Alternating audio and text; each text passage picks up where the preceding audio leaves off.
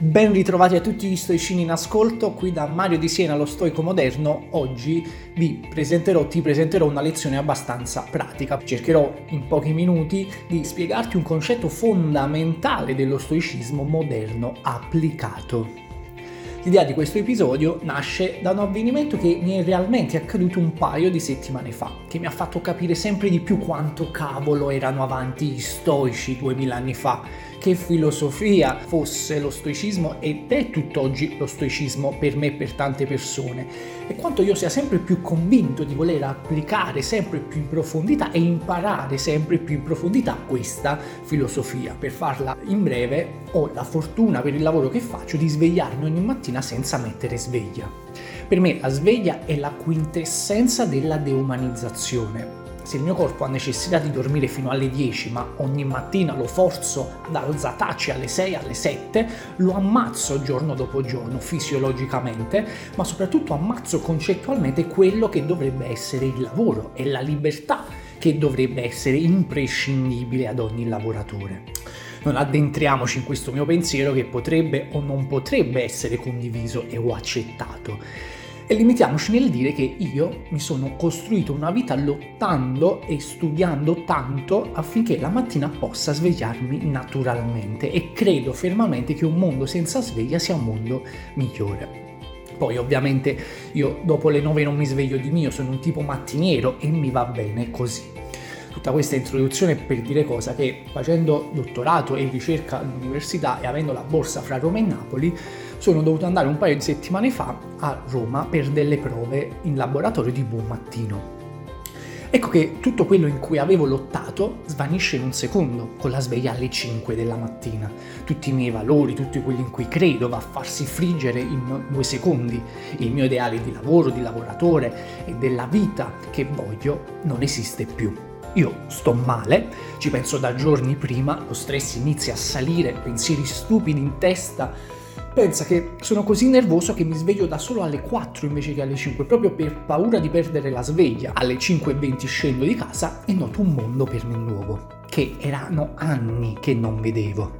Mi sorprende il fatto che ci sia tanta gente per strada e chissà da quanti anni si sveglia alle 5 senza fare tutte queste storie come me. Vedo gente calma, rilassata, normale, che cammina. Io sono un pesce fuor d'acqua, mi sento loro ospite.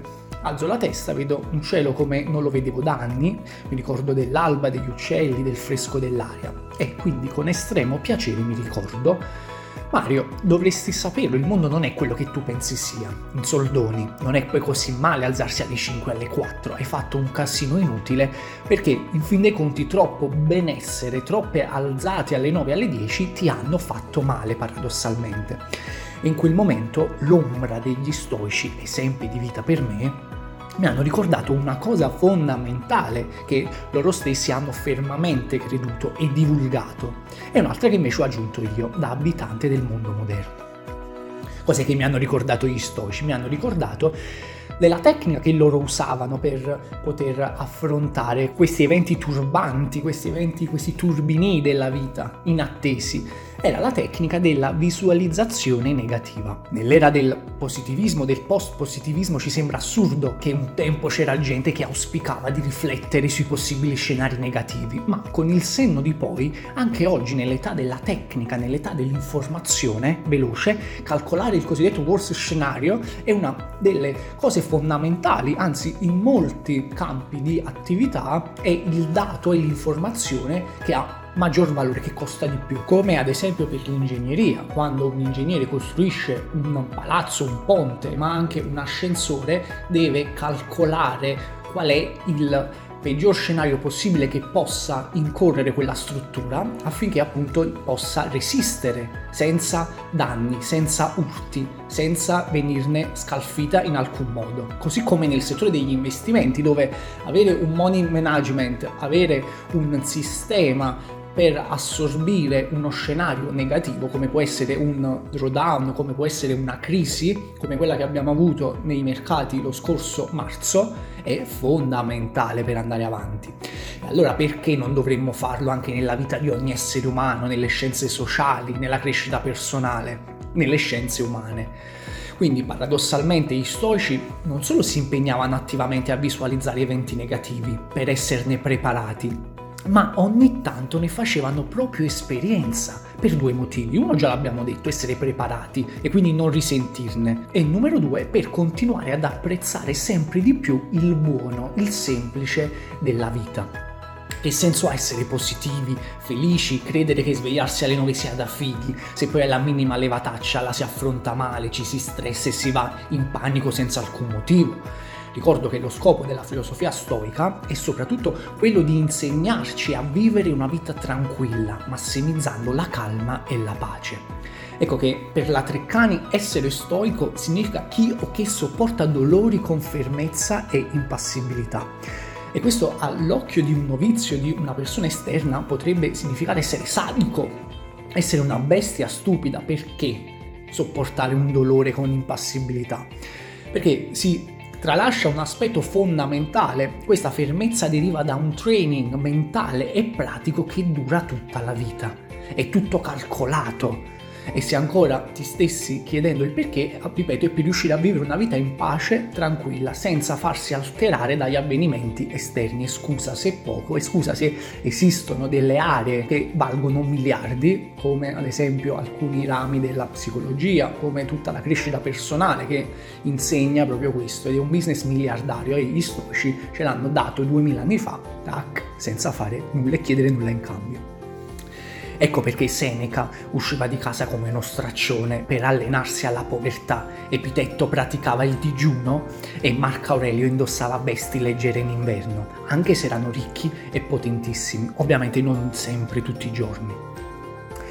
Due, una cosa che ho aggiunto io più che altro è un pensiero secondario dopo anni di crescita personale, di studio e appunto anche all'interno del, dello stoicismo. Spesso si crede che quello che raggiungiamo nella vita sia sempre un miglioramento. Molto spesso invece è un normale, fisiologico e umano mutamento. Non bisogna mai, e mai dico, a tutti i livelli, dal novizio fino ad arrivare al coach professionista, avere la presunzione di confonderli dare per scontato un tetto sopra la testa, un frigo sempre pieno, non implica che noi siamo persone migliori. Certo, viviamo in una società sicura, con un tenore di vita incredibile, mai visto prima, ma questo non implica felicità, godimento, pace, anzi, anzi, anzi. Il miglioramento personale e della propria vita vanno al di là di tutto questo e devono costantemente essere percepiti, ricordati e soprattutto allenati come facevano i nostri maestri stoici.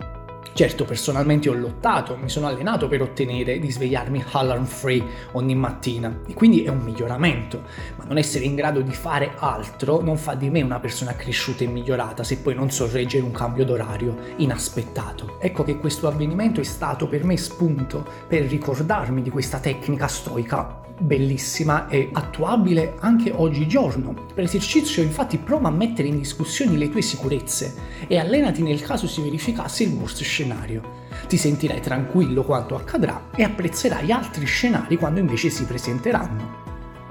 Questo va dalle piccole cose come provare ad andare al lavoro in bici, nel caso si rompesse l'auto, oppure riuscire a non spendere nulla per due giorni. Non sia mai si fregano il portafogli e la banca ad esempio è chiusa e non puoi prelevare con la carta di credito.